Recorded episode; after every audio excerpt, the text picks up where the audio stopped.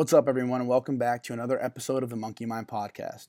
As always, I'm your host, Danny Perez, along with Anthony Florentino. If you haven't already heard the exciting news, we've recently been sponsored by Daily Dose CBD Inc. We're super excited to have this opportunity to collaborate with them. They have a great and highly effective product that both Flo and I use, and we hope you do too. Head over to their website, dailydosecbdinc.com, and use promo code MonkeyMind to get 10% off all purchases. They've got all the CBD products you can need from oils, balms, a lip balm, and some CBD for your pets too. Again, head over to their website at dailydosecbdinc.com and use promo code MonkeyMind to get 10% off all purchases. Today is episode 24 featuring Jade Palladino. Jade is a former softball player at Nichols College and currently is a clinical mental health counselor. It was a pleasure having her on for an interview, and we think you will find this episode extremely informative and helpful. Let's get right into it.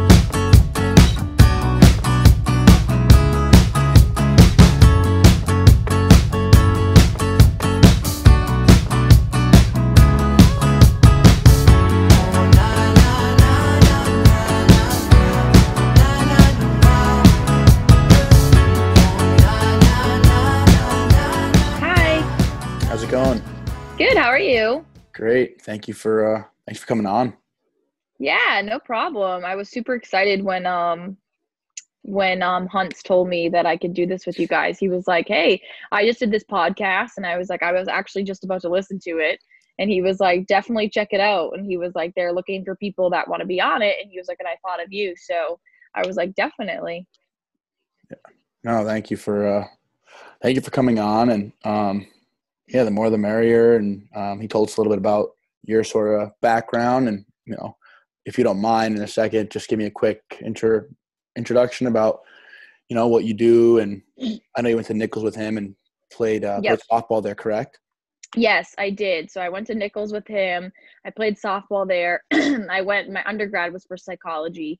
Um, and I started off as a minor in criminal justice, kind of thinking I wanted to go into the corrections field. Um, and then I ended up graduating from Nichols and I went to Merrimack College in Andover, Mass. Um, I went there for my master's. I graduated about a year, a little over a year ago. Um, I graduated with my master's in science um, and clinical mental health counseling. So, um, yeah, I graduated in 2019. And then this past June, I just hit a year in my new job that I got right out of grad school. Um, so I can go into a little bit about that if you want. Yeah. Well, congratulations. It's awesome. Um, Thank you. what made you get into that? What uh, what sparked the interest in that field, and um, sort of kind of taking that path? Yeah. So when I was really little, I always loved like basically observing people and whether it was like people just having conversations with one another or how people were acting and like behaviors and things like that. And I was always a friend that people always came to for like their problems. And I would always act as like a mediator and want them to come to me and I would want to console them and just make suggestions and advice. Um, and that's how I kind of knew that I always wanted to help people um specifically i work in um i specialize is what i should say i specialize in substance use disorders. Okay. um a lot of people ask me you know why substance use right? It's so specific um when mental health is can be so wide. And it's not that i don't treat any other mental health disorders but i specialize specifically in substance use because that's where my passion is um and a lot of people will ask me you know like oh if you don't mind me asking like is there any personal experience? And um, believe it or not there's actually none. Nah, myself nor any of my family members have ever struggled with substance use. But um, what really fascinated me is i remember thinking back to when i was in i think i was in the second grade and um, i live probably 20 minutes outside of boston. And there's areas in boston that are very heavily populated with homeless people and I remember driving and I was in the back seat and I just looked at my mom and I was like, why are those people, you know, living under that bridge and with trash bags and grocery carts and all these things? And she explained it to me really the best possible way someone could to an eight year old and just said, like, you know, they haven't made some of the best choices or they don't really have maybe the best supports in their lives, you know, a stable home and things like that. And I remember looking at her and being like, well, when I get older, like I'm going to make sure no one lives under a bridge and, and everyone has a home and everyone has someone that loves them. And um, since then, like I've just really wanted to work with people that have particularly struggled in substance use. Um, just because of like how rapid and crazy the disease is um, and how some people like just think that there's nothing better out there in life. Um, sub- substance use is also heavily tied with um, suicide and depression um, and sometimes they think that's their only outlet and their only answer and life's not going to get better and i try to help people get to the point where you know it, it's such a beautiful life is such a beautiful thing without relying so heavily on a substance um, and it does get better that's awesome. That's an awesome story about you know just kind of how you develop the interest in that path and then that one story kind of just triggering you know your mission to showing people that that isn't the answer. And like you said life is beautiful. I think that's just really cool how that whole thing kind of came about. Um yeah. no that, that's awesome. Um but yeah i mean what was the path after. So you did you have any sort of i guess experiences struggling with mental health personally and as an athlete that kind of really sort of pushed you into pursuing this? Or was it just kind of you know kind of the way that you carried yourself and observing people and kind of gaining that interest that way? Was there also some um, and again correct me if i'm going too personal but was there any personal mm-hmm. experiences that also really kind of pushed you into you know seriously pursuing this field Okay, right. So for me, I basically like it's so crazy because I don't think any person at eight, never mind 21, sometimes know what they want to do. And I knew mm. what I wanted to do at eight. And then being so heavily involved, involved in athletics my whole life, um, I was very open to a, a lot of other sports before I kind of settled down into just deciding just that I wanted to do softball. Um, and then when I went and participated in softball in college, I personally didn't relate to anything. Um, I or experience anything in the mental health aspect. Um, but I saw teammates that did. Um, I saw other sports teams that did. I lived with athletes as well. Um, so, you know, we would be really good vent buddies, as I would call it, you know, come home after practice or lift or a game and just kind of vent. And I started to realize Nichols is a really small school. Mm-hmm. Um, I started to realize that as a small school, um, it was kind of lacking in the mental health area aspect um, as resources. And now they've improved so greatly. But when i was there you know i didn't necessarily realize until i was a, um, someone on the sports team that like mental health plays a huge role in everyone's lives. Mm-hmm. you know you hear of athletes taking their lives. Um, you hear of substance use being involved in athletics in regards to injuries um, mental health is a major a major piece um, and we like didn't really have the best resources there. I personally felt like or it wasn't really talked about or advocated enough. Mm-hmm. Um, and it wasn't actually until after college that I had reached out to a professor there of mine that I, you know, was really just like, hey, I'm in grad school and I'm, you know, Merrimack's not a huge school, but I was like, I realized that so many students are utilizing their mental health resources. They have mm-hmm. about like 10 to 12 therapists on campus, um, you know, reg- 40 hours a week. And as a student at Nichols College, I didn't know if we had a therapist. I didn't know where it was to be found. And I really turned to him in a sense of like, I want to advocate for this. And something was already actually in the making once I had graduated that they developed a new mental health area um, department and they hired two new therapists and a director and all that. Um, and it's just so important, you know, like in college, it's a huge piece, whether you play sports or not. Mental health is a huge piece. For some people, that's the first time they live on their own. Um, and now you're taking finances, you're fully financially independent. Um, laundry, you know, something as simple as laundry, um, feeding yourself, getting up and taking care of yourself, whether it's hygiene, you know, and with anxiety and depression, those things can seem like huge mountains and can be absolutely debilitating. Um, like I said, substance use, um, also in college you're in a really really vulnerable state in your life. You're between the ages of 18 and 21 those are huge growth periods for you.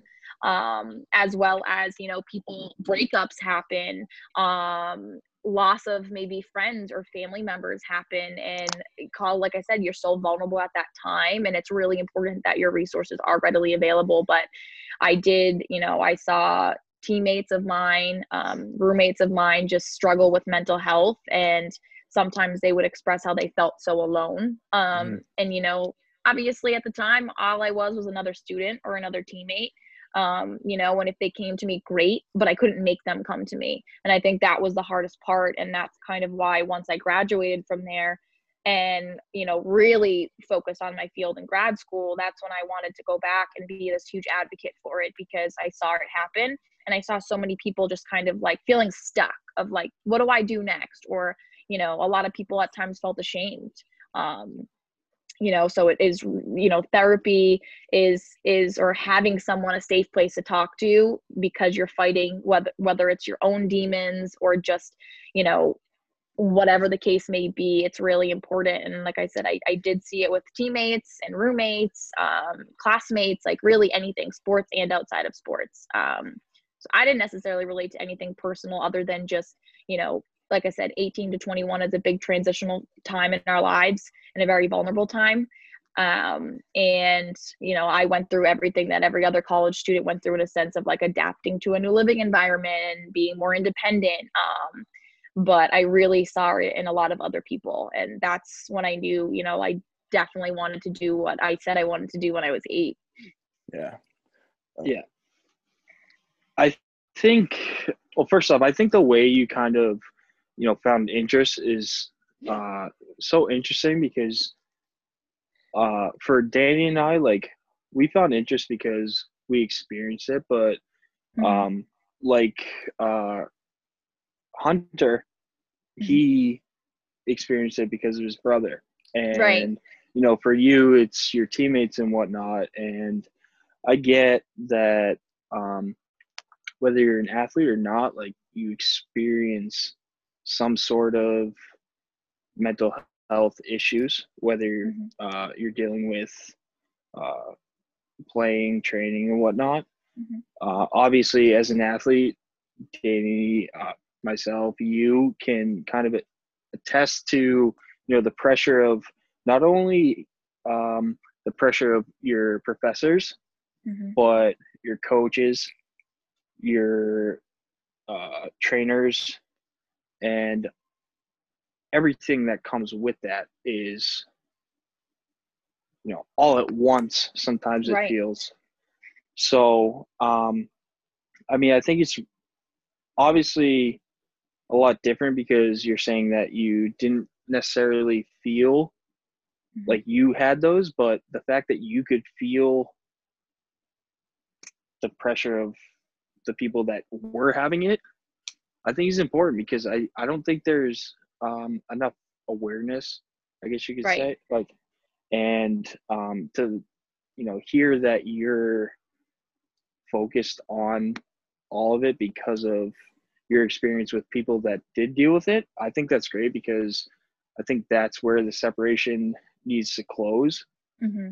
because the people that don't have any sort of mental illness or you know deal with any sort of struggle and i'm not saying that you didn't deal with any struggle but there's right there's difference be- between somebody that you know has felt depressed or felt mm-hmm. anxious mm-hmm. but there that difference between somebody that feels it and somebody that has depression and has anxiety right. there is a difference i'm not belittling one or the other but right you know there's a very clear difference between somebody that feels it every day or yeah. you know whatever it may be but um, i think it's awesome to to think that you know you're one of the few people that kind of focus their you know masters their life around uh, things that they experience through other people because it's that you know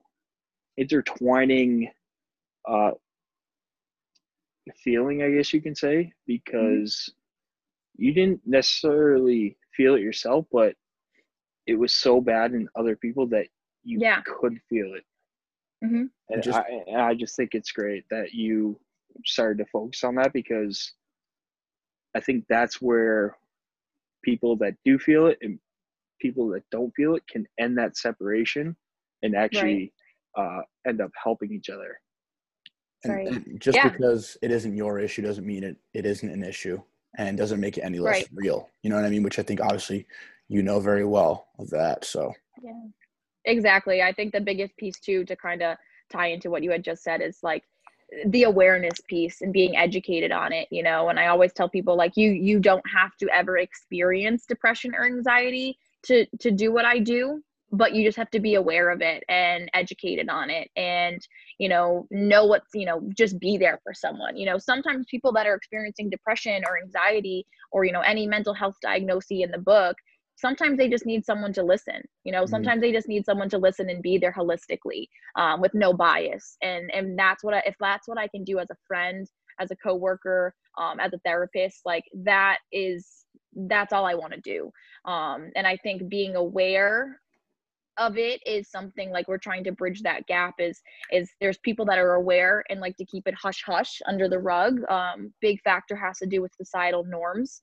Um, it's getting better i will say that. The stigma with mental health as well as substance use is definitely getting better. Um, is it where it should be or i would like it to be? Definitely not but it's definitely improved.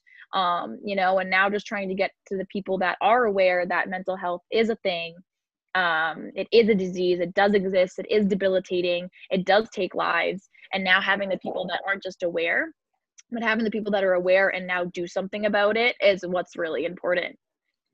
And i think it's a good thing that you said the word disease because you mentioned it as well with substance abuse. And we can kind of fast forward now to what you're currently doing. I want you to kind of talk about what you're currently doing on your day to day and kind of what it's like to specialize in substance abuse because we've had a sports psychologist, we've had a clinical psychologist, but not no one with a specialization in substance abuse.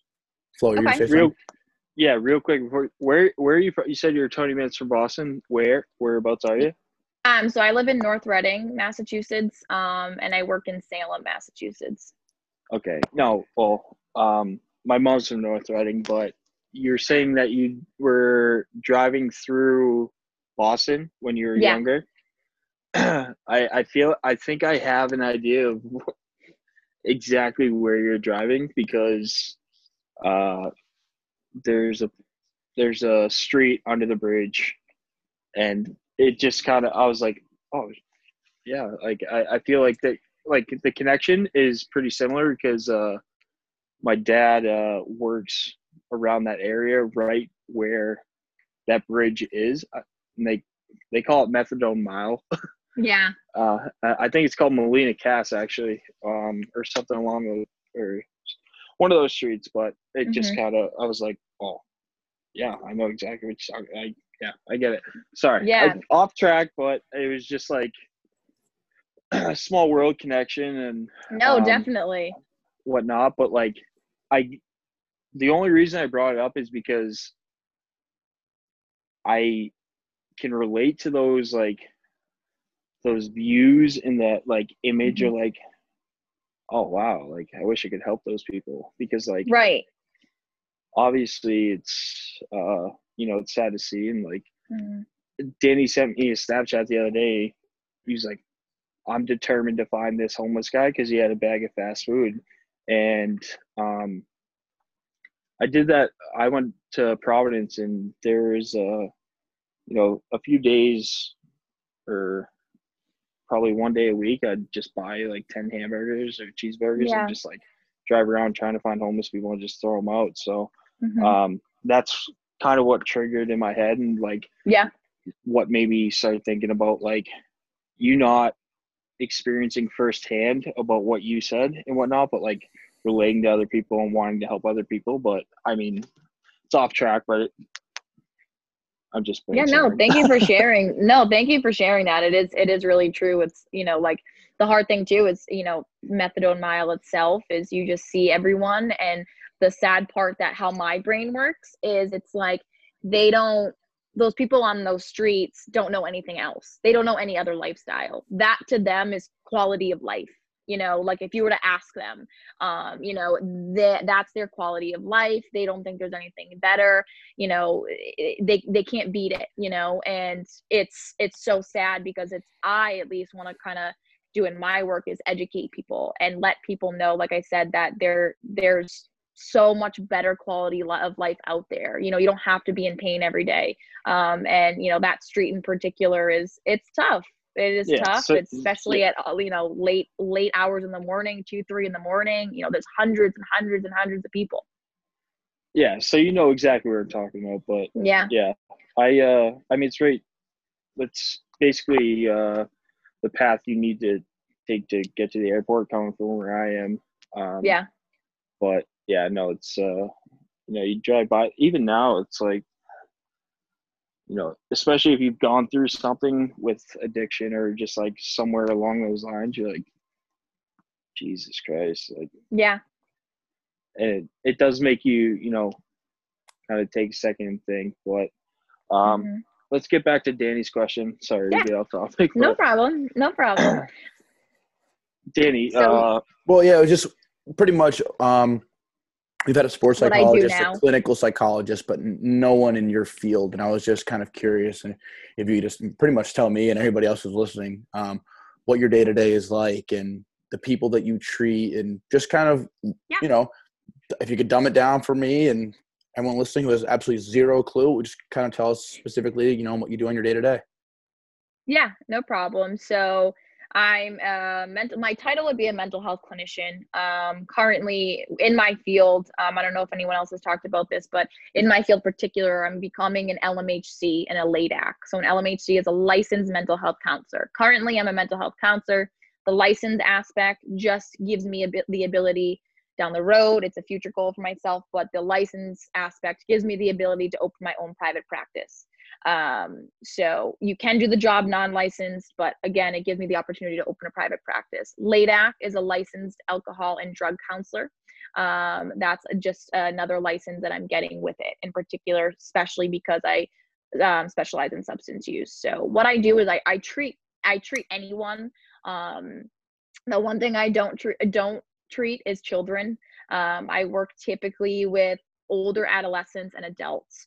Um, my youngest client is, I think, 15. I think that's where I kind of draw the line. Um, but I specifically work with like 15 and up.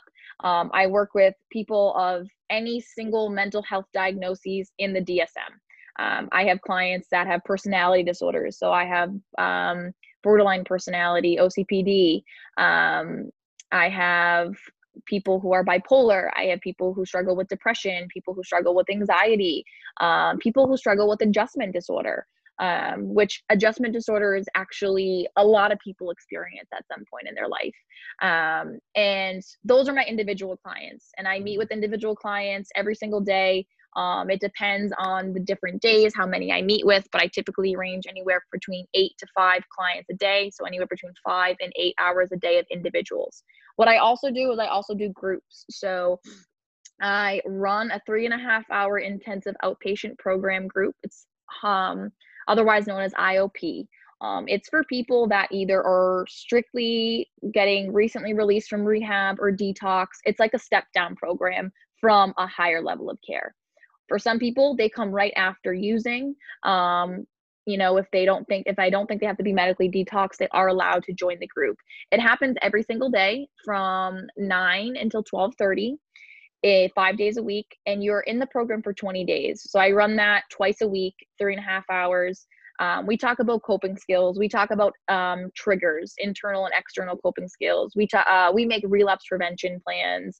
Um, we talk about how the brain works and how substance use affects the brain. We talk about genetics and how substance use plays a role in genetics. Um, so i do that twice a week. I do a relapse prevention group at night um, and again it's an open group so there's no time frame on how long people stay in it but they come in we make relapse prevention plans type of same you know same type of thing but more so of a step down now from the iop it's not every day it's once a week. Um, and i also do a um, driver alcohol education course. It's called dae otherwise known as the first offender program. So people who have received first offenders duis in the past, I've done repeat offender, so anyone who's gotten a second offense or a third offense or a fourth or a fifth um, DUI. So I've done those in the past, and currently I'm working with first offenders. Um, and the law in Massachusetts requires that first offenders do 16 weeks of it. So it's a 16 week closed group. Um, we talk about anything from, you know, the discussion of whether substance use is a choice or a disease, um, Melanie's law, um, which is only in the state of Massachusetts. Um, we talk about the rules and laws and procedures and stipulations with first through fifth offense of DUIs. Um, same thing, we'll talk about the brain. Um, that group is more of a psychoeducational group, so it's more of an educational piece. I'm teaching um, people about it, um, and my other groups are more so like solution. There's more there's more therapeutic orientation to it. Uh, we'll do some CBT skills, we'll do some mindfulness skills, but DAE in particular, the first offender program, is particularly um, just kind of education. Mm-hmm. I think uh, we, brought up a lot of things that sparked questions, but one thing I yeah. want to go to quickly is um, sort of the triggers and then the coping mechanisms because those, for me personally, were super beneficial. Um, mm-hmm. I had to see multiple therapists because of my anxiety, and then it goes into my depression. And what what helped me right. at the time, and what kind of helps me now, as I start to mm-hmm. educate myself more on what it is, and even I go through it, and I still have to educate myself. So mm-hmm. one thing that I realized is just kind of what works for me, and and what are the triggers that make me feel certain ways, and mm-hmm. how to cope with them constructively and how to cope with them on a day-to-day basis that way they don't become worse. And I, from someone in your field what are some of the triggers that you see for people who you know go down the path of substance abuse? And and then you can you know after that kind of talk about their coping you know ways that they cope but just kind of talk about the triggers that kind of cause that. Right Awesome. So, some triggers as well as some risk factors. Risk factors are really big in substance use. Um, and, you know, for those who don't necessarily know the terminology of like what I mean by risk factors, what I mean by risk factors are, um, you know, the nurture versus nature. That's a big part. Um, your environment. So, for some people, um, what they what they know might only be if they come from a family that struggles with substance use is substance use. So environment plays a big role on substance use developing. Um, genetics play a big role.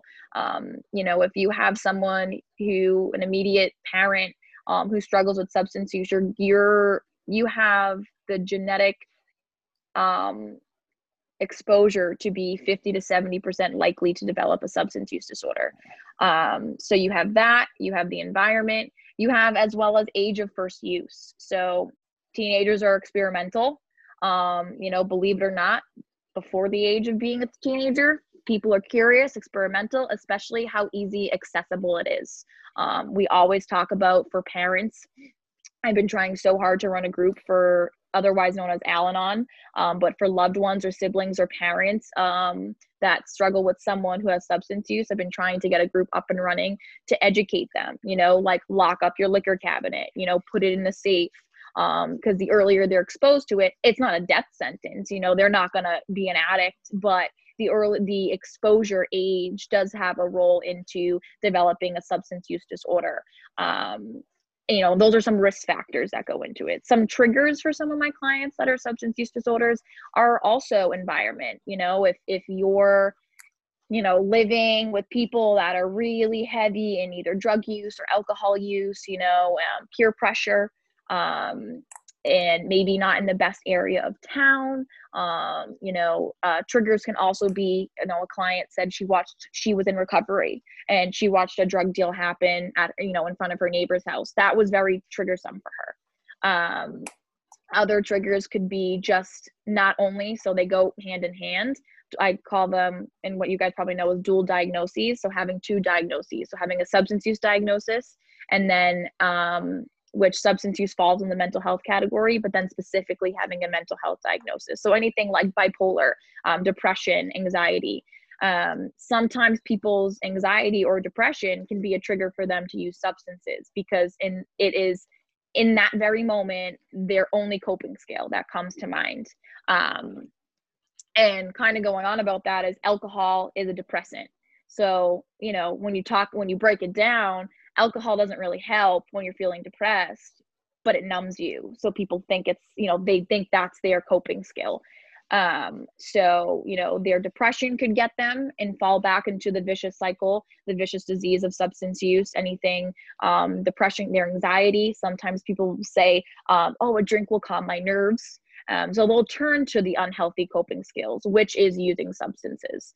Um, you know, and and any coping skill, not just substances, but any coping skill that you get, you know, told in therapy or you hear of, anything is good in moderation, right?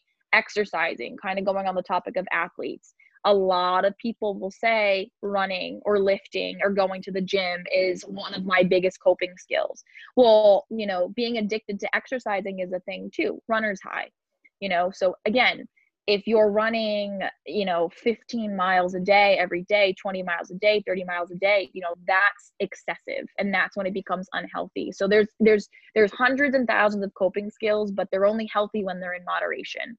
Um, some coping skills that my friends uh, my friends my clients um, have used but also with my friends um, are you know like for some people uh, meditating um, believe it or not when i first started as a therapist i worked with a lot of mentors that were like reiki masters um, very very huge advocates for mindfulness. And that's something that i personally struggled with. Um, i'm a very go go active person always on the run. And it took me a while for me to get myself to practice mindfulness with my clients because I struggled with it personally outside of there. I couldn't get myself to slow down. I couldn't get mm-hmm. my my mind to slow down and stop racing. Um, so mindfulness is a huge thing, and mindfulness is not just meditating. Um, one awesome coping skill I do with people is being present. Right. I always work with people about controllables and uncontrollables in situations. You can't control the future and you can't control the past. It's it either already happened or it hasn't happened yet. So sometimes what i do to ground people is i'll say in this current situation what can you control? You know they might say x x y and z. They might say abc they might say nothing whatever the case is. And that way it makes it a little bit more you know present in front of them. And be like okay i'm stressed about this situation but there's nothing i can do about it. Or mm-hmm. i'm stressed about this situation and i can be proactive and do X, Y, and Z. Um, I always tell people you don't have the future, you don't have the past, you only have the present. And when you're anxious about the future, about something that necessarily hasn't happened yet, or you're you're stressing over the past, you're taking away from the present moment. Um, that's mindfulness. So that's a coping skill that a lot of my clients have turned to, and I've personally gotten better with myself. Um, some other coping skills. I have a lot of people that love music. Music is a huge outlet for people. Art art therapy is a huge outlet for people um, just just talking picking up the phone and calling a friend is a coping skill for them um, i always say an idle mind and idle hands don't go well together mm-hmm. at all um, it is a downward spiral and it will lead you into a very dark hole um, when you have both idle minds and idle hands um, and it's just you know there's thousands and thousands and thousands of coping skills that I could sit here and list, but I would probably yeah. bore you to death. Yeah. So I can hear you guys. Uh, it's crazy okay. you say that because my my uh my home screen or my lock screen. So when my phone's locked, my background is an idle mind is the devil's playground, and then mm-hmm. um idle hands are hands of the devil. yep. Yeah. Um. So it's kind of uh always the mindset that I've had. So staying busy has always been a big part of everything. But I actually have a question for you. Mm-hmm. Um, so obviously you deal with people that you know struggle and whatnot. If you know, let's just say somebody's new to being sober, mm-hmm. right? And it's you know day one, two, three, one through the first week, and you know, their anxiety started before, but they stopped drinking, mm-hmm. and then, you know, the next day, they're trying their best. They're thinking about it, and they're going much longer than they ever have. Mm-hmm. So, say they start drinking at 9 a.m., but they get to 4 p.m. and they, you know, start to get that anxious feeling and, you mm-hmm. know, that almost like full on panic attack. Yep what is something you would say? Because I know there's going to be people listening that can mm-hmm. benefit from this. And, you know, I don't drink anymore. And, um, you know, you could say I was one of those people like, oh, I'm really anxious. I'll go Mhm. grab a beer with one of the boys. Um, so, um, obviously not. I wasn't, you know, along the lines of you know the people that really struggle and Right. whatnot. But what is something that you know you you could say or you know tell them to do that could you know calm them down because um, part of the reason we basically do this podcast for people to hear other options Yeah. because you know maybe the options they have heard before don't help Okay. Yeah, totally. So some things that I would say to someone is play the tape through. Um, playing the tape through, not just with substance use, but in life. You know, what are the outcomes if I do pick up this drink? What are the outcomes? And if you already did pick up this drink, what are the outcomes if I continue to drink? Um, is it worth it? Is it worth what I'm putting on the line? Um, you know, play the tape through. What benefit are you going to get out of drinking that drink or using that substance? You know, is the benefit going to outstand you know the cons that comes come with it you know is the high going to be better than your low? Or is the low going to come back and then after you use you're faced with you know what i do tell people is you use right over a trigger triggerous um, situation. You're anxious. Something's bothering you. You don't know what it is. You decide to block it out and you go use. Now when you go use it's going to bring you not instant gratification but again, depending on the substance you use, some have a very quick onset, but alcohol doesn't typically hatch, hit you all at once. So it's going to take a while. You're not going to just drink one, you're going to go for more. So I always ask people to look at it as okay, this current situation at hand is bothering you. You're going to go use over it. Tomorrow, when you're hungover or you're coming down from whatever it is, you're now presented with guilt. So, guilt for going and using um, maybe you're hungover, so you're physically miserable. And guess what? Your situation that was making you anxious or depressed is still there. So when I say play the tape through, I mean by saying like weigh out what the pros and cons are are using. You know how how you think using that substance is going to make it better, if it will make it better. You know, and there's going to be people that are going to say, yeah, it, it is going to make it better, and will sell it to you like the best salesperson out there there is. You know, but at the end of the day, there's there's no there's no um there's no one excuse or one reason that that will sell me to be like yeah you know that's a great reason to use. Um so playing the tape through um you know what i do with people too is when they are struggling i have them in the moment try to come up with top five reasons as to why they should stay sober why they want to stay sober you know and whether that's like um, for my health for my physical mental emotional health for my loved ones um for you know whatever it is i try to have them come up with that because in that very moment you think the best option is to go use.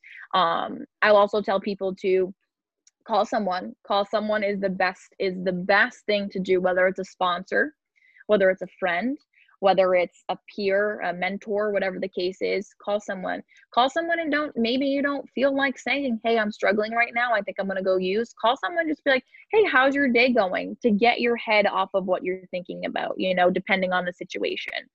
Um, another thing too is, is wait 15 seconds because the craving is actually only 15 seconds. So if you were to sit there and count to 15, count to 30, your craving's already gone at that point. So your craving is actually shorter than sometimes it's how do I want to phrase this? Is the craving is so short, but people will describe it as having the craving for hours and hours and hours. Um, you know, so if you sit with it a little bit longer in that present moment instead of acting instantly, the craving will pass. I think that might have been one of the, you know, best uh, advice or one of the best um, explanations of things that people uh, could possibly do. Um, Mhm. I, I I grew up around the topic. Um, I've firsthand dealt with the topic, Yeah. and I know multiple people that are Mhm. still struggling with it. And I wanted to clip that because I think that is so powerful and coming from a person that you know has experienced it and you know growing up with it going through it and then seeing other people with it i've seen every angle of it and right. it I, I just think it's very powerful and, and i think that well i have one person in mind that i want to send it to because i think um, them hearing it will be very beneficial but um, yeah i mean it, it kind of I mean, I'm a little taken back by it just because like it's so simple, but it's mm. also so hard to do. And yeah. I mean, for me, like I get people have struggled way worse, but for me personally, like my, like you said, like idle hands.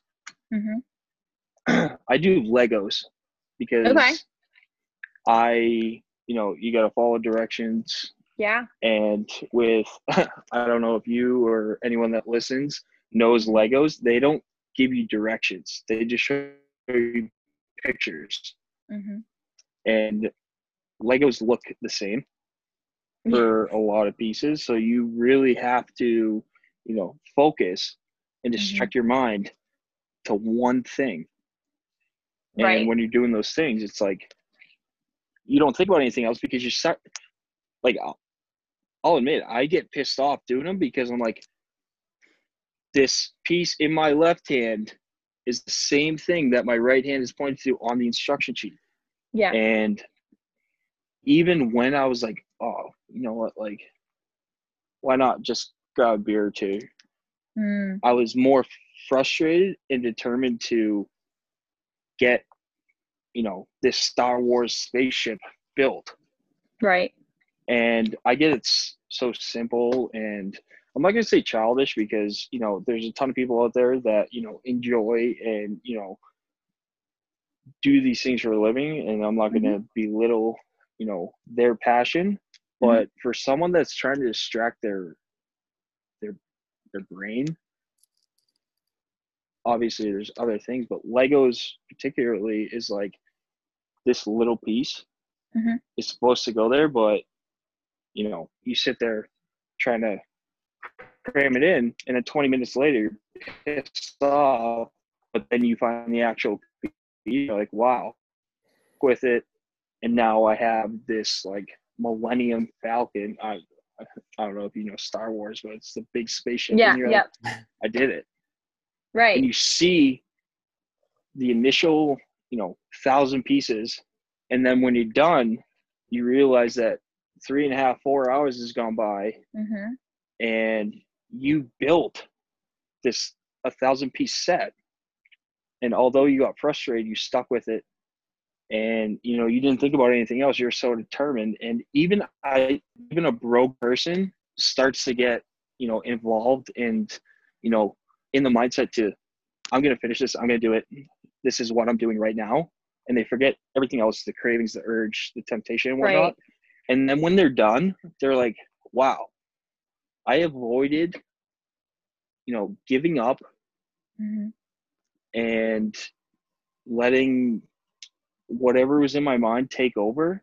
Right. And I finished and now I have one of probably the if not the best movie series like figure in front of me like right and i mean obviously there's so many other things like i know yeah. i got a buddy that does uh those like airplanes and yep. you know the idle hands and the idle mind just staying busy and i get it's tough at first but i mean i'm 25 and i'm building legos but right you know what I'm hey but happier. that's that's your coping skill and I'm happier than I've ever been. I'm healthier than I've ever yeah. been. I feel better than I ever have. Like it, it, it's, I just wish people that you know have some sort of struggle could find something as simple as you know Legos. right right and I, I everything everything that you said is is so true um yeah. and i think i think the beautiful part of it is i very so i live with my clients is I, I think goals are important, but I don't live by goals. Um, and why I say that is because you set up a goal, right? I want to be sober for six months, okay? Or you set up a goal, I want to lose 30 pounds in six months. I want to be this, I want to do that, right? So my issue with goals is I don't have an issue with goals. I have an issue with putting a time frame on goals because mental health and substance use don't have a time frame. It if you set up that okay, I want to stop drinking in 1 month and you drink for 3 more months, you're going to feel defeated. You're going to feel like a failure. You're going to want to drink more. You're going to go your depression is going to go into a darker hole. So my thing with goals is okay, what are some things that you want to do in your lifetime? What are some things that you would like to be seen done? You know, like to be seen done? And they might say i want to be eventually i want to be sober from all substances. If that takes them their whole life if that takes them five years if that takes them five days that's going to feel better than saying i want to be so i want to stop using every substance by next monday. And say next monday comes and rolls around and they let themselves down you know? Sometimes putting a time frame on goals sets someone up with false expectations and when you when you don't achieve a goal or when you have false expectations or don't achieve you know whatever it is you fail you feel like a failure you feel defeated and that's when the vicious cycle of depression kicks in um, you know with a dual diagnosis especially if you're dealing with both. Um, i think legos is an unbelievable coping skill. Um, i have a client that does car models. Um, i think it's so cool um, I never realized how small the pieces were in car models. Um, it's actually insane, and he paints them every single piece himself. Um, one thing that I'll say sometimes is not necessarily the first coping skill that I will recommend someone to do. Um, it works for some people, but reading, it is how many, I mean, asking the both of you guys, if you have something going on in your life, you can't focus on reading a book your head is going here there and everywhere and you're not fully focused into what you're doing mm-hmm. um and you saying that there were so many times that you've wanted to give up with the legos and just completely flip them upside down and walk away how rewarding it was when you finished and what i say with my clients is that you're sober for today. You're sober for this hour. You're sober for this second. You're sober for this this minute you know? Like you don't need to say i'm sober for 6 weeks. Get through today. The biggest accomplishment is getting another day or another hour or another minute or another second sober you know? And if during that 24 hours or during whatever whatever the piece is if you if there were triggers if there was triumphs if you got bad news if something didn't go your way and you made it another second minute hour or day sober it's a beautiful thing and it feels so much better than caving in and doing it. That's spot on. I think um it's just a matter of i don't know what you think about this but i feel like i don't know if the right word is trial and error but it's just kind of finding what works for you. Yeah. Um, because everyone is different everyone operates different and i think that you can't compare yourself to other people. I used to always think that i was fine by comparing myself uh, well you know like yeah i get anxious and whatever but everybody else is handling the, the same situations as me just fine i know this is a right. little slightly off the topic of of mm-hmm. you know drug and substance abuse and all that yeah no problem it, it does correlate you know um, yeah. for someone who is you know using you know substances and they think well this person kicked the habit just fine by doing this it's like mm-hmm. well no you have to find what works for you you know right yeah, I totally agree with that. I totally agree with that. I, I'm I'm someone too that like my first thing I'll say is meetings don't work for everyone. I'm not going to sit here and preach go to AA, go to NA, go to Smart Recovery. Um, I'm not going to say that because for some people meetings work, for some people they don't. You know, some people love AA and NA, some people don't like them and they go to Smart Recovery. And I don't know if you guys are familiar with Smart Recovery, but AA and NA are been around for years um, and can be sometimes very higher power, um, religious based, very spiritual. And mm-hmm. Smart Recovery is very educational. So it's very science.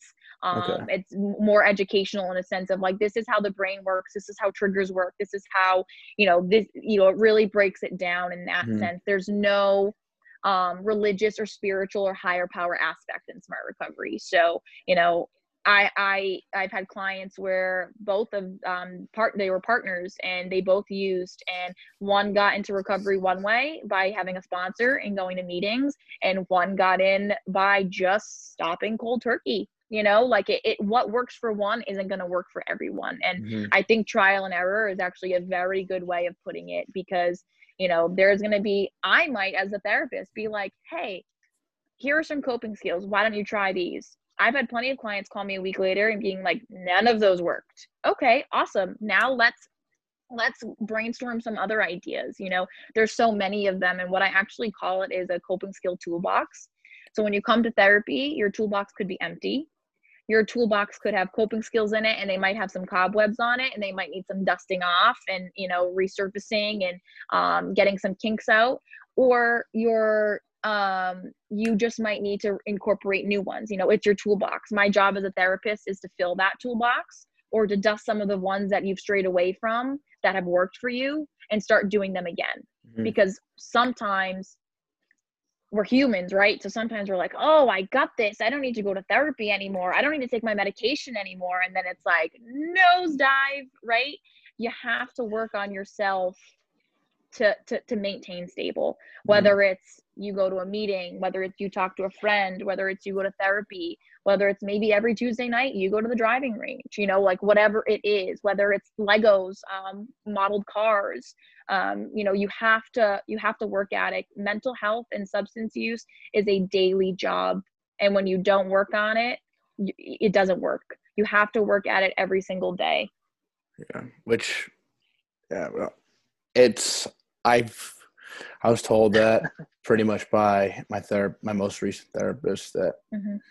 uh, like and that actually like really bothered me to hear that because I was like Jesus Christ I got to deal with this every day for the rest of my life I have to like battle this you know yeah like and, and like hearing right there the- with you, bro. yeah, and hearing that actually um, really like kind of upset me a lot, and I thought about that Yeah. a lot.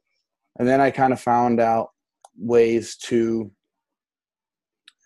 spin it in a way that okay, like like yourself, I'm also a go-go person too. So I Mhm. I'm like, all right, well, how can I use this to my advantage? Like, what are ways where I can be active all the time and get my brain moving in a creative way?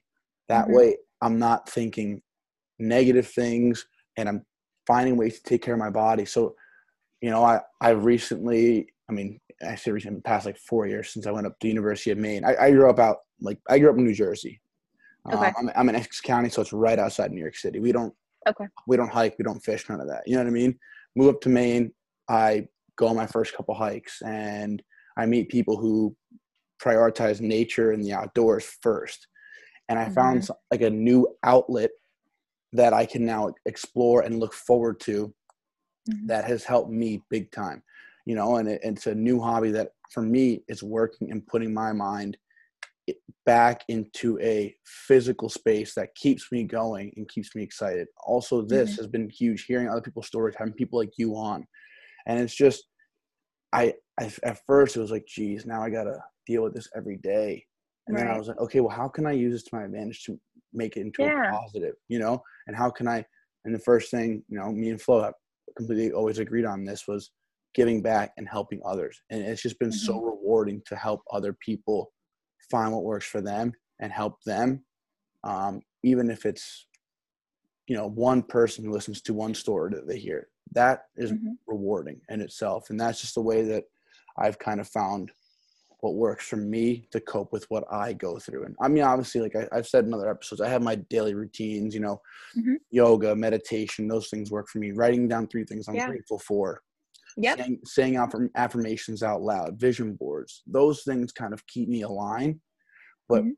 once that morning routine ends, what do I have with the rest of my day? You know, right right now I have this business that I'm working on with, you know, an unbelievable partner that I've never even met in person, you know, oh wow yeah, never met in person. You know, which is which is crazy how life works. But um, yeah, it's just that was that trial and error that took so long, and I'm at a point in my life now where I'm stringing together more positive and good days than I am, Mhm. you know, not. And that's awesome I know that I'm still going to have bad days ahead of me. Mhm. Um, I know that the bad days are aren't way behind in the rearview mirror. I know there's going to be bad days, but now I have a, a plan of attack And when these partner. things, and partner now. Yeah, that that that can help me get get through these things. You know, Right. walk- you know, it just yeah, I don't know. Li- Oh, finding That's balance. awesome. Yeah, yeah I mean that's what uh, I was gonna say a little while ago. Like Mhm. the trial and error part. Like I don't think I don't think she'll even listen. But my mom is, I believe, 13 years sober, and um, you know she's been my rock. Like I'm a mama's boy, straight up. Um, Yeah. but she's always you know helped me and um I, I for some people they they struggle at first um you know because they're trying new things they're doing doing that and you know it's not working for them so people start and it goes to the trial and error like Yeah. and you know sometimes they fall off which is fine because you know some people can cold turkey some people need you know maybe 10 days fall Mhm. off start back over and i mean obviously people deal with it way worse uh i carry my t- my mom's 24 hour chip Oh wow. with me. So every time I take my wallet out, I see it, and you know, it just like kind of reminds me, like, all right, I earned that. And um, obviously, everyone's different, but the trial and error is so crucial because I'll openly admit, like, I didn't cold turkey because I tried to, but I Yeah. couldn't do it. And Right. like, it is what it is. Like, 25 years old, like, everyone I hang out with or all my friends, hmm it's somehow a couple beers involved. Right. But now that like every time I take out my wallet, like going to a convenience store, going wherever it may be, taking it out of my pocket, I see that and it reminds me. Mhm. So like just a little constant reminder. And I'm not saying I was like a full blown alcoholic to the point Right. where like my life was in danger, but for a 23, 24, 25 year old, like obviously I could have been living a healthier life, but if I didn't get a hold of it, it probably could have led me down that path. And um, obviously, with my career, it was affecting it, and I wanted to, you know, take control of that before it got to the point Mhm. where, you know, I wouldn't have been able to make up for it. And I mean, it's as simple as seeing something like that. Like I have tattoos, Mhm. and those help too because they're full. But just as simple as taking your wallet out, and I, I'm not saying it for any other reason besides giving other people another potential option for to you know use that could help them because I'll openly admit I'm a bit of a mental case when it comes to certain things. So like I need Okay. something that's like, all right, like constantly in my head and Right. you know reminding me, which is why I get tattoos to begin with because right. you know I just look down my arms and I see something that reminded me of a time where I was like, mm-hmm. I need to be strong. I need to do this. I need to do mm-hmm. that. And they help so much. And with, um, it was my mom's, uh, the coin she got Mhm. 13 years and however many days ago. So that's also a big part of it because I kind of I take pride in how strong she is because like I'm at however many days, and yeah, I'm 25. But I'm like, holy shit, 13 years! Like Right. it's It's it's that's a really amazing good and point you know that you brought so up. inspiring. And my mom is uh, you know, she raised five kids, four four boys, um, and uh, you know she's she's an angel, and you know to to go 13 years, um, after a long battle, and you know. It, it gives me strength every day and uh, I, I thought I was a mama's boy before but you know uh, now now I uh it, it's it's more as a hero standpoint. Yeah.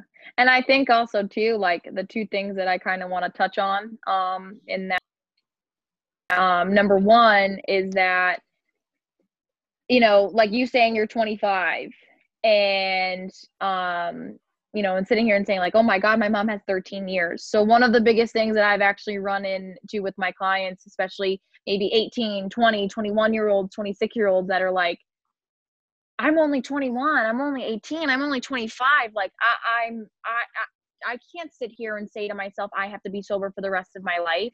And I sit there and I say, you know, who's talking like that? Why are we talking like that? Who's talking about 20 years from now? We're talking about right now. We're talking mm. about in this very moment. And you being sober for today, next week, this month is is very important. What are some of those reasons, you know? And that ties into you keeping her chip in your wallet.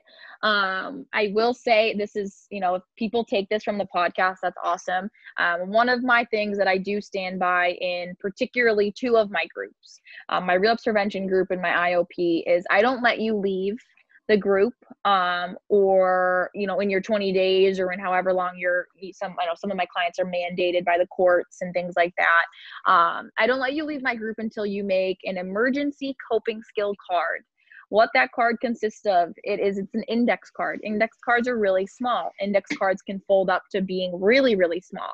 And i do it purposely on an index card because an index card can always be in your wallet can always be in your pocket can always be in your car. On that index card like i had said earlier one side of it is top five reasons to stay sober. In the moment you like I said, there's no good reason to stay sober. You can pull out that card, and that might be the reminder. On the other side of that card are um, is a mini emergency evacuation plan. Three steps. I want three steps to what you're gonna do. Leave the situation. Where are you gonna go? Who are you gonna call? And that might be all right. I leave the situation. I go to my friend's house and I call my sponsor, or I, you know, I just talk to my friend there or, you know, some people I make their mini evacuation plans. You're going to a party, you're driving to the party, you're, you know, you plan on not drinking. Um, you park your car on the street, you don't park in the driveway. Why, you might ask?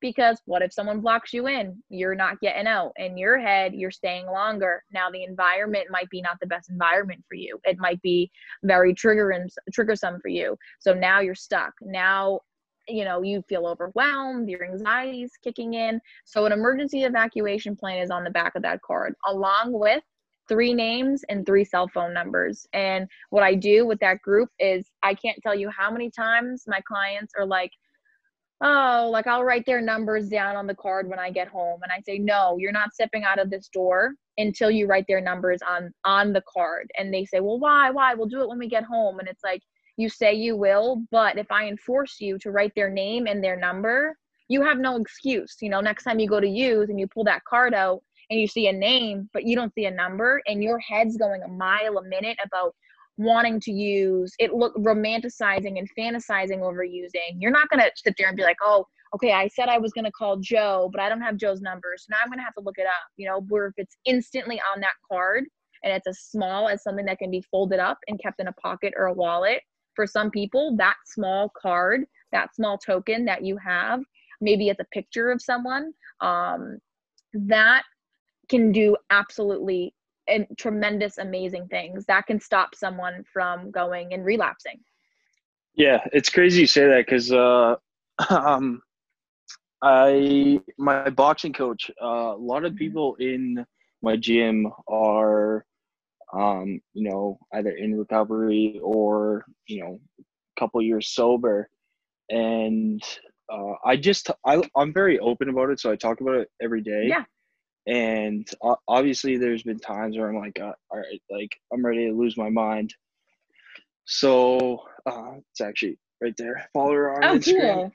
Um, but uh, so the other day we were talking and I was just like, yeah, I'm stressed out. Like I was at a party the other night. I picked up a cup and I took a sip out of it and, you know, before it hit my lips, I could smell that it wasn't water, Mhm. and um, you know, it kind of like triggered me, and I ended up leaving within ten minutes of that happening because I was so, you know, I was just out of it, and you know, we wrote down three things that I could be doing when I get triggered. And I leave it in the middle console of my car because uh, it's where I leave my wallet. It's where my phone charger is and Mhm. whatnot.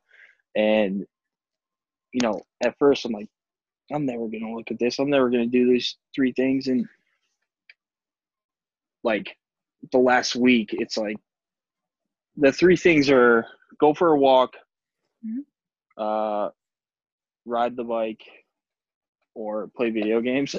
Mhm. Just because it's like some like my godson's nine, so I play with him if I play, but Yeah. um, it's been so beneficial and um, obviously what you just said about the three um, three names three things you can do and whatnot like it, it, it's i obviously haven't done exactly what you said but Mhm. for anyone listening like even something as little as you know bike walk video games is so beneficial and Right. i highly recommend it for anyone that you know has a crazy mind like me and needs to you know needs a reminder. And i also started you know i have four pads of post-it notes in my car. Hmm. If i get a negative thought i write it down i put it i stick it on the, you know the dashboard and i actually forget about it. And you know just writing it down helps me. And even if it is negative i'll still put it on the dashboard but also the positive things i'll put on the left side uh, negative on the right, and then after three days, I'll take all the negative, I'll put them in a bag and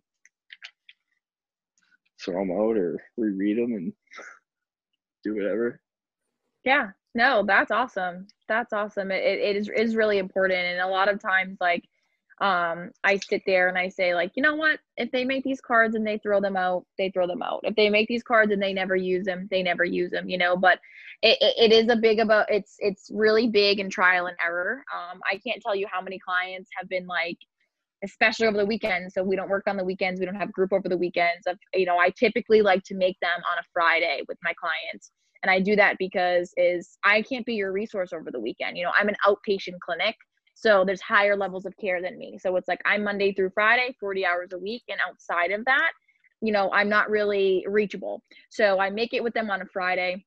And how many clients come in on a Monday and say, Jade, I was here, I was there, and you know whether they keep it in their wallet their purse their center console the back of their phone and their phone case um you know they've like all i had to do was touch my pocket. All i had to do was you know touch grab my wallet and physically see it. And in and it got to the point where it was ingrained in their head that it was an automatic response like i'm gonna get through this you know like and if i feel myself getting any further along i'm going to take that card physically out of my out of my wallet or out of my pocket and look at it. And you know it's grounding it's reassuring that there are valid reasons as to why you should stay sober and there are people and there are things that are there for you Yeah, Yeah. no, a- absolutely. And I, I, I'm just really glad you came on because I think a lot of people can benefit from it, and myself included. But I know a lot of people that are struggling, so um, I'm very grateful you came on because now I have, you know, different options to relate Yeah. to them, and um, I just, I'm very grateful you came on. So thank you. I'm very grateful that you guys asked me. I like I said, I was super excited. I tried. Um, I've known Hans for a couple years, and um, we kind of connected at homecoming. I think two years ago, and I think it was my first year in grad school. And he's like, "I want to go to your grad school and do your program," and I was like, "Awesome!" And I told him about it. And last year he went. He interviewed. I don't know. I'm assu- I think he got in. Um, I think what it was was that the timing was just really off um, in regards to like his career, um, his living situation. And I remember him looking at me and was like, "I want to do this, but the timing is just not right." And I and I said to him, you know, nothing about grad school was easy. Um, I was a full time student. It was Monday through Wednesday for um, 6 p.m. till 10 10 p.m. Um, and it was Monday, Tuesday, Wednesday, and it also required a 7,000 hour internship that I didn't get paid for. Um, so it was very hard to work. It was very hard to see friends. It was very hard to do my self care stuff. um, you know, and there was the option of part time. Um, which just meant I did one more year. So I could have done it in three, but I did it in two. Um, and because I was very eager to get working. But I had said to him, I was like, this is a program that you need to be fully ready for. You know, you can't go in it if everything's not aligned because it's it's a lot. It required a lot of time a lot of attention, a lot of a lot of tears, a lot of screaming. Like it was a lot. And I had said to him, you know, you want to make sure you make the right decision. And grad school's always going to be an option for you. It's always going to be there. Um, so that was that's really how him and I really hit it off. Um, other than you know just the conversation of mental health that him and I are both really passionate about. Yeah. Oh, that's awesome, and thank you again so much for coming on. Um, yeah, you could just tell how passionate you are about this, and um, I think that's amazing. That I think the people that you work with are definitely in, in great hands, and um, we're just. It was a pleasure to honestly have you on and talk about this. I learned a lot today. I know people who are listening are definitely going to learn a lot, and um, I just, you know, we don't want to take up too much of your time. I just have, you know, two quick things. One final question, but also quickly, if you could, you know, just say um, where people can maybe reach out to you if people are seeking help or just if they have any questions, an email, social media, whatever it may be. If you want to just throw that out there quickly. And then um, just one final question. We actually asked this to a lot of um, the athletes that we interview, but, you know, perfect. We have an, you know, former NCAA athlete and, you know, current medical professional um, in the mental health field. We always ask, what are some things that you feel um, need to be done in regards to you know maybe general mental health issues or you know athletics athletes and mental health. What what do you feel could you know be done? It definitely needs to be talked about more. Um it's not talked about enough. And this is something that can never be talked about enough you know? Like there's some things that people will say like oh that person sounds like a broken record you know? Like anything that has mental health or substance use related isn't talked enough nearly isn't talked enough. It's not advocated enough um, and i think that's what the struggle is is so many of these people maybe want to get help and need to get help and don't know where to go um, and if they do know where to go sometimes they don't want to because of the stigma towards it. Um, i think i think their you know a, a goal of mine would to eventually i do want to get back into or i want to get to college counseling because um, i think college is a huge time in our lives um, that so much stuff happens um, and i know for me my goal is if i was to get back into college counseling it wouldn't it would be about any you know any mental health disorder um, but particularly like i would make it a part of the program of each sports team having something weekly about mental health you know whether it was guest speakers or whether once a week for an hour they had to sit down with the with the college counselor or the therapist because it's not talked about enough um and i definitely think too hans hit this in the in the um last podcast that it's even it's even it's even more neglected in male sports you know i'm a female we're sometimes viewed as over emotional very emotional. Um, you know drop of a hat we could start crying. We're, we're, we're talkers you know so we have no issue. That's not necessarily 100% true but it is a lot easier for females to ask for help than it is for guys. Um, and you know it is to to the stigma around guys um, asking for help or showing any type of you know what it's viewed as as weakness um, is is so like just in the sports male sports world it's just uh, frowned upon. And it needs to be talked about more. And i think if it is talked about more people would be more um, reluctant to go and seek help um, versus then not seeking help and having it do more damage. Um, so definitely seeing a change in it being talked about it being advocated um, even in sports you know complexes just having signs of like you know just like if you need help you know here's the therapist number. Like it, it's just not i think back to when i was an athlete and i don't think it was ever talked about ever. Yeah. Luckily we had a sports psychologist i think uh, my junior and senior year and that helped immensely. But as far as that goes i mean i don't remember seeing any, you know, signs of around campus saying where you can go seek mental health help or you know a therapist. Um, right. Just yeah, like something as little as that, just make it like, hey, this is something that we offer. You know, if it's right. ever needed, boom, you just see it in passing.